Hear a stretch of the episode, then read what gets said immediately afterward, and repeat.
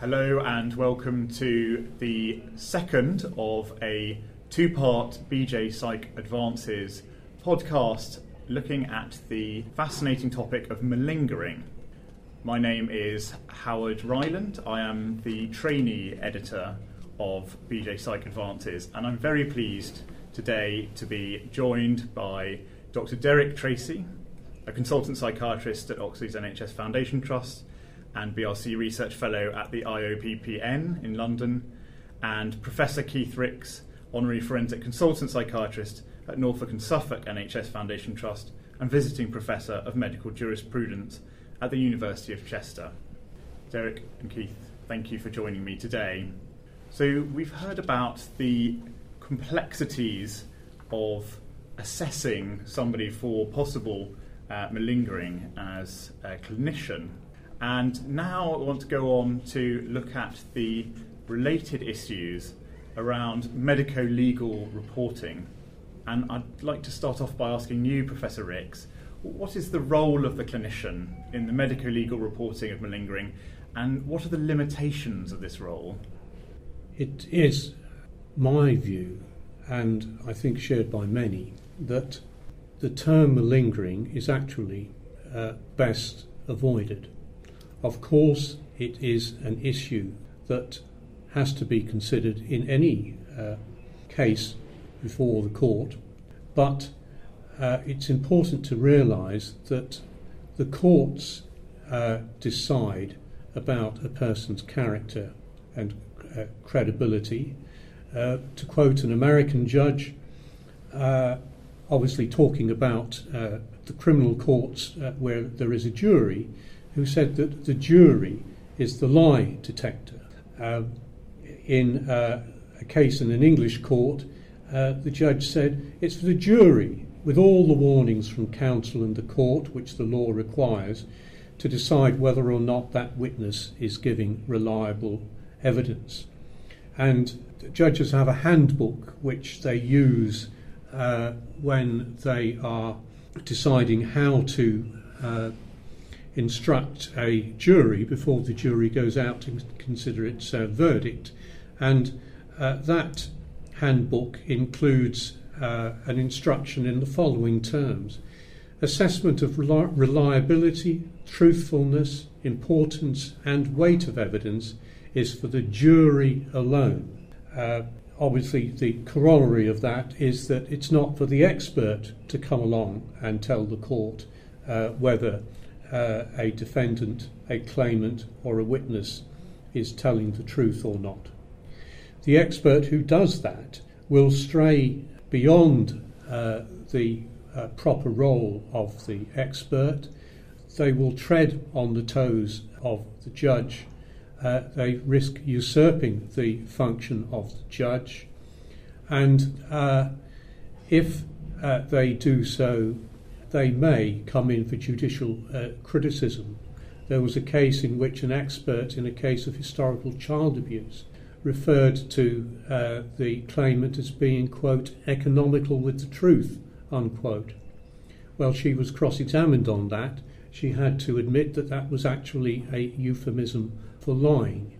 And the judge, in uh, commenting on her evidence, uh, held that it was particularly egregious for her to have uh, included that uh, in her evidence.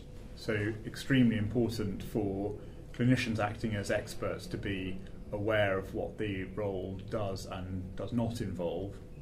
I just wanted to go back to you, Dr. Tracy, and ask about what the major biases are and, and the other pitfalls that can actually impact on a clinician's ability to detect malingering where it may exist.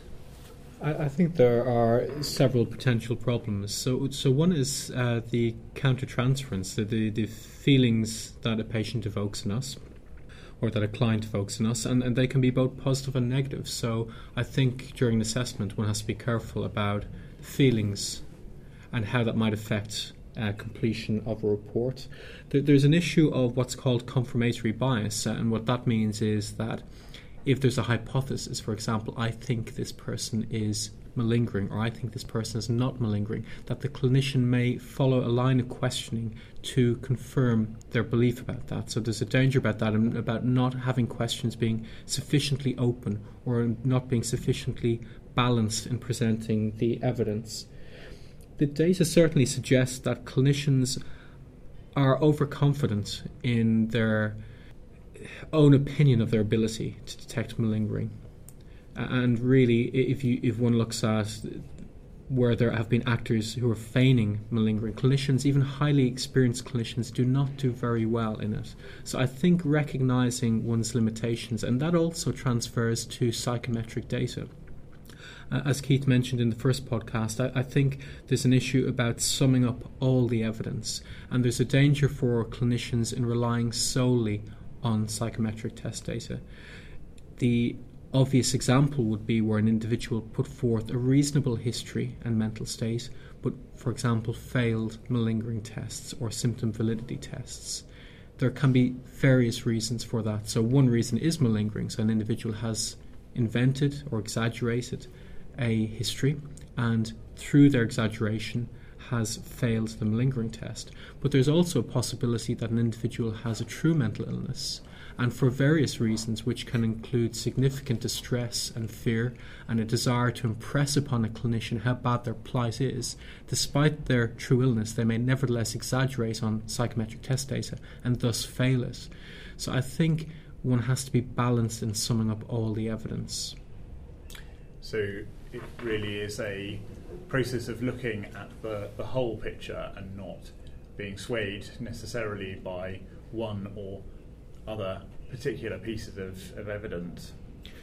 Very, very much so, and I think something that we mentioned earlier, uh, the, the, the, concept of a continuum mm. Uh, uh, idea rather than it being a binary yes or no. I think it's the plausibility of the presentation and how well or less well it fits in with the clinical diagnosis. Now, we touched on the concept of external incentives, which may go some way to explain malingering symptomatology, how important is it for the clinician to try to determine possible external incentives or motivations? The clinician in the medico legal setting is going to be aware of the fact that there are potentially uh, external incentives uh, that may influence what the person says and how they uh, behave. It may be the incentive uh, of a large sum of money in compensation for injuries sustained in an accident or as a, as a result of negligence, uh, or the incentive uh, may be the avoidance of a criminal conviction uh, or a lesser sentence than might otherwise be imposed for one.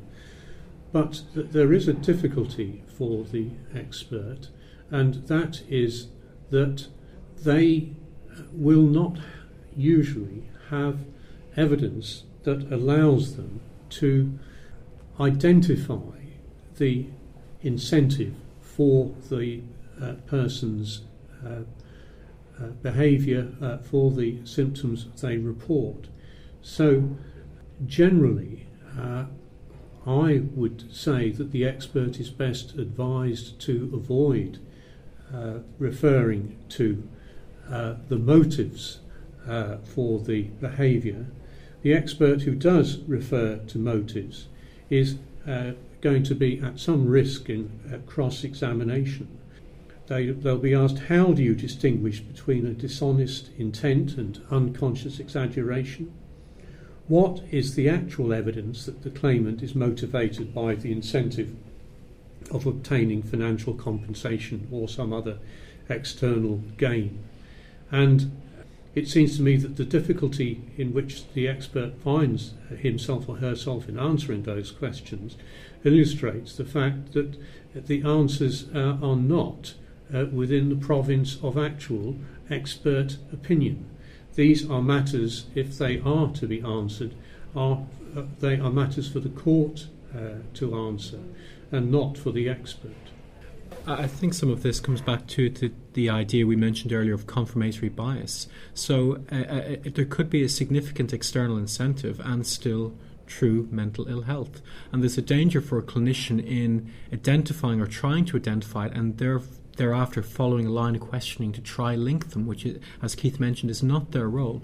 One could have very many uh, valid external incentives. So we, the the obvious examples are perhaps in things like PTSD. If someone was seeking asylum, there's a, there is an incentive, but that incentive could nevertheless very much be there with true mental health.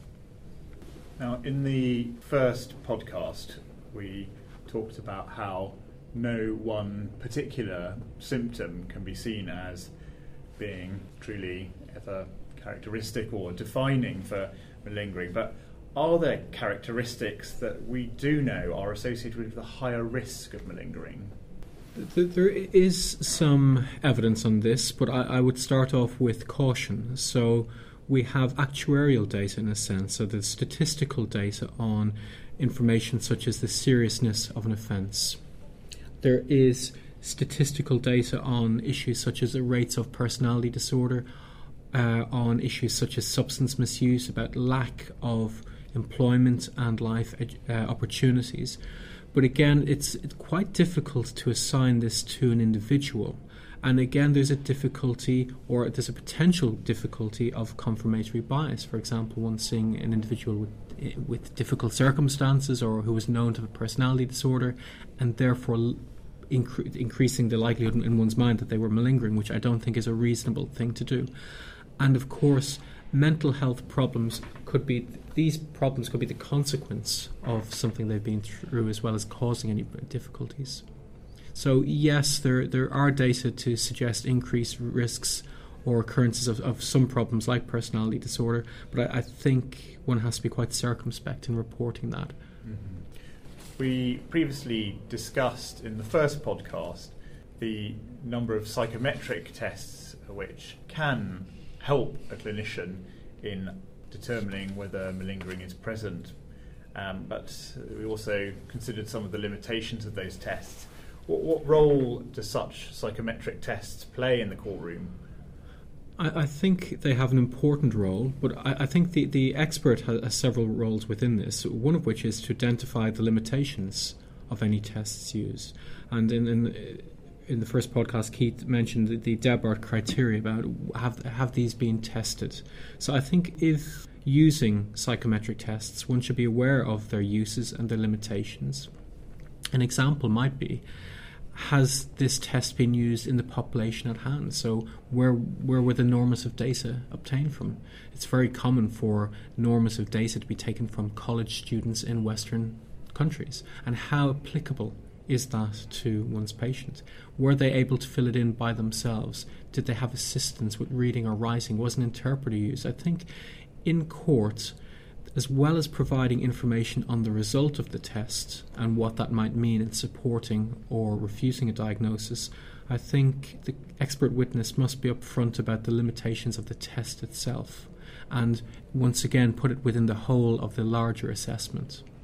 Yes, if only to emphasize the importance of seeing test results as part uh, of a much larger body of evidence and to be aware of the fact that that the court considering the whole of that body of evidence may actually reach a conclusion about the as it were the genuineness uh, of the say, the claimant in, in a civil case, uh, that is actually different to what might be suspected from the interpretation of the psychometric data, uh, often uh, because the court places greater evidence on how the person has behaved in real life situations rather than how they've performed in a test situation. And finally, I'd just like to ask how you would recommend that psychiatrists approach the reporting of their findings in cases where malingering may be an issue. Yes, um, the the task uh, of, of the expert is to actually set out the evidence that's in favour of a given diagnosis or illness along with the evidence against it, rather than to tackle the issue of malingering per se. So that means that the expert has to give a dispassionate, logical, sequential account of those factors that support and those that go against a, true diagnosis and the relative strengths uh, of the evidence for and against. They have to identify confounders and areas of conflict, ambiguity and uncertainty, uh, and of course accept the limitations uh, of their own knowledge and expertise. So uh, uh I would break down the uh, format uh, of reporting into four parts. First of all, looking at the diagnostic evidence that comes from the history and mental state examination, uh, the cornerstones, uh, of course, of psychiatric diagnosis. That may include looking at discrepancies and uh, uh commenting on those. The second uh, part of the reporting is the evidence that comes from the psychometric testing, but with all of the caveats to which we've both uh, referred, so that the court is aware of just how much reliance can be placed on particular test results. The third category of evidence to be considered is the collateral and secondary uh, information, witness statements, covert surveillance, so often carried out in uh, per, uh, uh, personal injury cases being pursued in the civil courts. But uh, information for witnesses on very uh, straightforward and mundane uh, matters such as loss of appetite, loss of weight, which of course means so much to a clinician when they're considering a diagnosis of, for example, a depressive illness.